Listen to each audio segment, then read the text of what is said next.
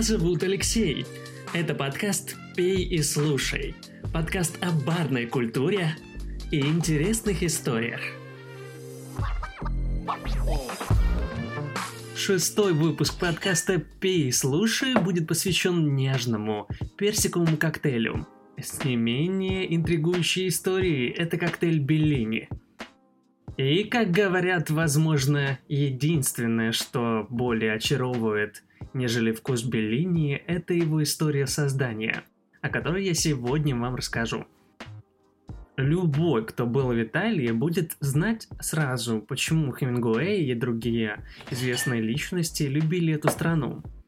Это и красивая сельская местность, и вечные красивые зеленые города – особенно Рим и Флоренция в Венеции.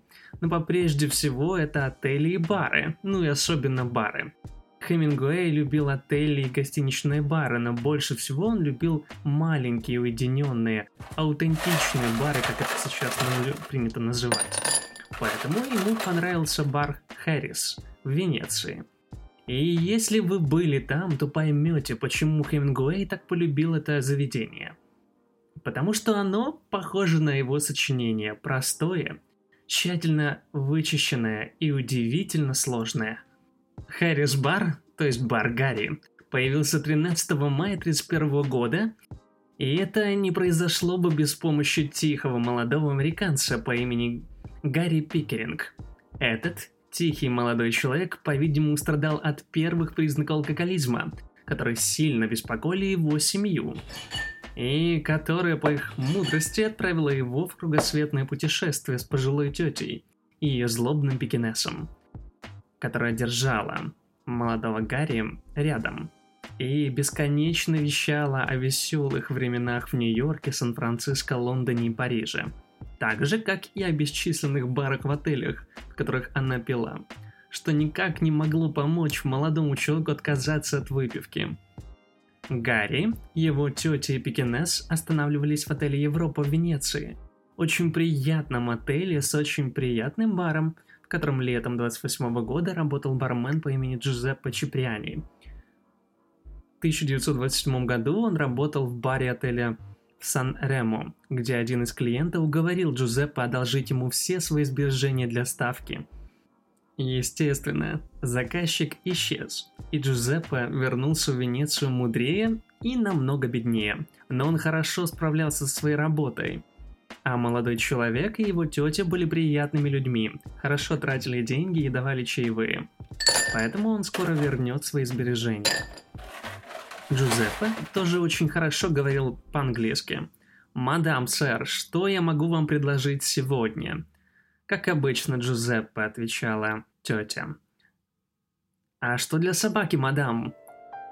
«Что-нибудь полегче с севенапом». Их обычный и старый верный, как они это называли, был двойной бурбон севенап. И они начинали день с аперитивов перед обедом на террасе отеля с одной или двумя бутылками лучшего кьянти, которые любили пекинесы с видом на Гранд-канал недалеко от дворца Грити, а затем возвращались в бар днем, чтобы выпить еще. После этого вздремнуть перед тем, как начать все заново вечером. Излишне говорить, что они не особо видели Венецию. Но тетя видела все это раньше с такими, как Генри Джеймс. Через пару месяцев Гарри поссорился со своей тетей из-за того, что она встретилась с Жигала.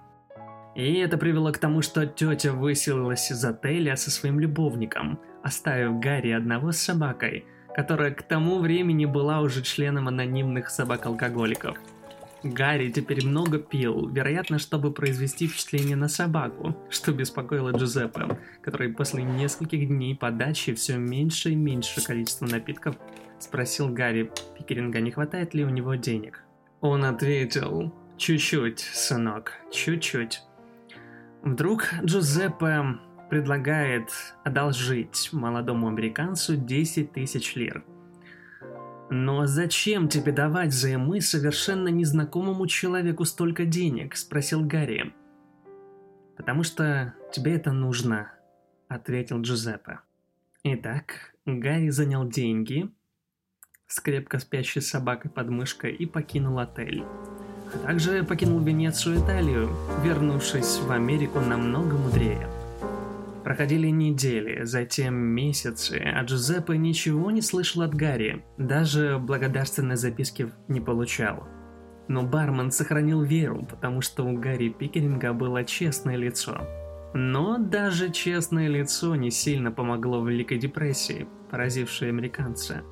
А затем, холодным февральским утром 1931 года, Гарри Пикеринг вошел в бар-отель «Европа Венеции», поблагодарил Джузеппе за эти займы и вручил пораженному итальянцу конверт 40 тысячами лир. Давайте вместе откроем бар Джузеппе. Хорошо, мы назовем его бар Гарри. И они это сделали. Вы услышали интересную предысторию, но теперь вернемся к истории самого напитка. Чепряни очень любил персики, и с июня по сентябрь их в Италии было очень много. Фактически настолько много, что он все время задавался вопросом, есть ли способ превратить этот волшебный аромат в напиток, который он бы мог предложить баре к слову, его бар в 2001 году был объявлен национальной достопримечательностью Министерством культуры Италии, что не может не радовать. Джузеппе экспериментировал, потирая маленькие белые персики и добавляя немного просека. Те, кто тестировал его, дали ему восторженные отзывы. Он назвал его Беллини. И с того дня розовое игристое стало частью культуры бара Гарри. Поначалу напиток можно было подавать только в течение четырехмесячного персикового сезона. На кухне работал персонал, единственной задачей которого было выжимать и растирать фрукты вручную, чтобы приготовить пюре. Предприимчивый француз решил проблему дефицита персиков, и на этом заработал состояние, создав метод свежезаморозки пюре из белого персика. Рецепт чебриани требует осторожного перемешивания двух частей игристого и одной части свежего персикового пюре. Легенда гласит, что характерный оттенок заката напитка напомнил бармену поразительные хроматические картины венецианского художника 15 века Джованни Беллини. Отсюда и название. Благодаря постоянным посетителям Слухи об освежающем напитке быстро распространились по Нью-Йорку, Парижу и за его пределами. И первую бутылку Беллини налила летом 48 года Джузеппе. И гламурные гости стекались в Хэрис-бар за откровенным разговором, мирной атмосферой и простой едой, и напитками чепряни. Меню составлено из сезонных продуктов, выращенных в венецианской сельской местности – фактически вдохновленный ароматом белых персиков региона и всемирно известным игристым вином. И уже в 1988 году его последователи выпустили Беллини в бутылке.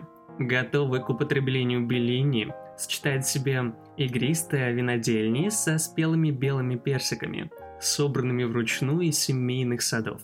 И уникальный штрих – всего лишь несколько капель сока дикой малины. Этот напиток мы можем найти уже в наших магазинах сегодня. А кто же этот Джованни Беллини, всем известный итальянский художник, который в своих работах отразил растущий интерес венецианской художественной среды к стилистическим нововведениям и проблемам эпохи Возрождения? Хотя картины для зала Великого Совета Венеции которые считаются его величайшими работами, были уничтожены пожаром в 1977 году, большое количество, большое количество его работ все равно было сохранено. Беллини родился и вырос в семье крупного венецианского художника, у которого в городе была своя процветающая художественная мастерская. Знаменитый художник был старшим братом будущего мастера. Творчество Беллини превратило Венецию в важный центр искусства эпохи Возрождения – равные по значимости как Флоренция и Рим. И несмотря на громкую славу артиста, в его жизни известно очень мало. А тот факт, что он часто прибегал к помощи студентов, затрудняет атрибуцию его работ. Все-таки Джованни Беллини оставил миру искусства два важных наследия. Во-первых, он умел привносить в свои картины осязаемое ощущение атмосферы, а во-вторых, новые возможности, которые он открыл, когда наделил религиозных божеств телесными качествами. Но для нас, любителей барной культуры и выпить по вечерам, Джованни Беллини стал вдохновителем для создания такого великолепного нежного напитка.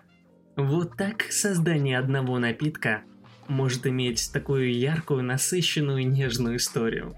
Столько исторических событий повлияло на создание любимого нашего коктейля. Пейте вкусные напитки. Делитесь интересными историями, которые меняют мир. А также включайте подкаст «Пей и слушай». Дальше только интересней.